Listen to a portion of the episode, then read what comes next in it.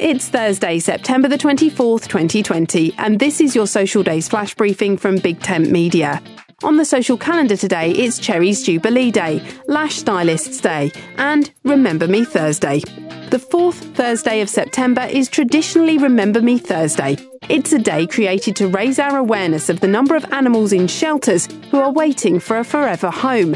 It's been celebrated over the last seven years and drawn celebrity attention from the rich and famous.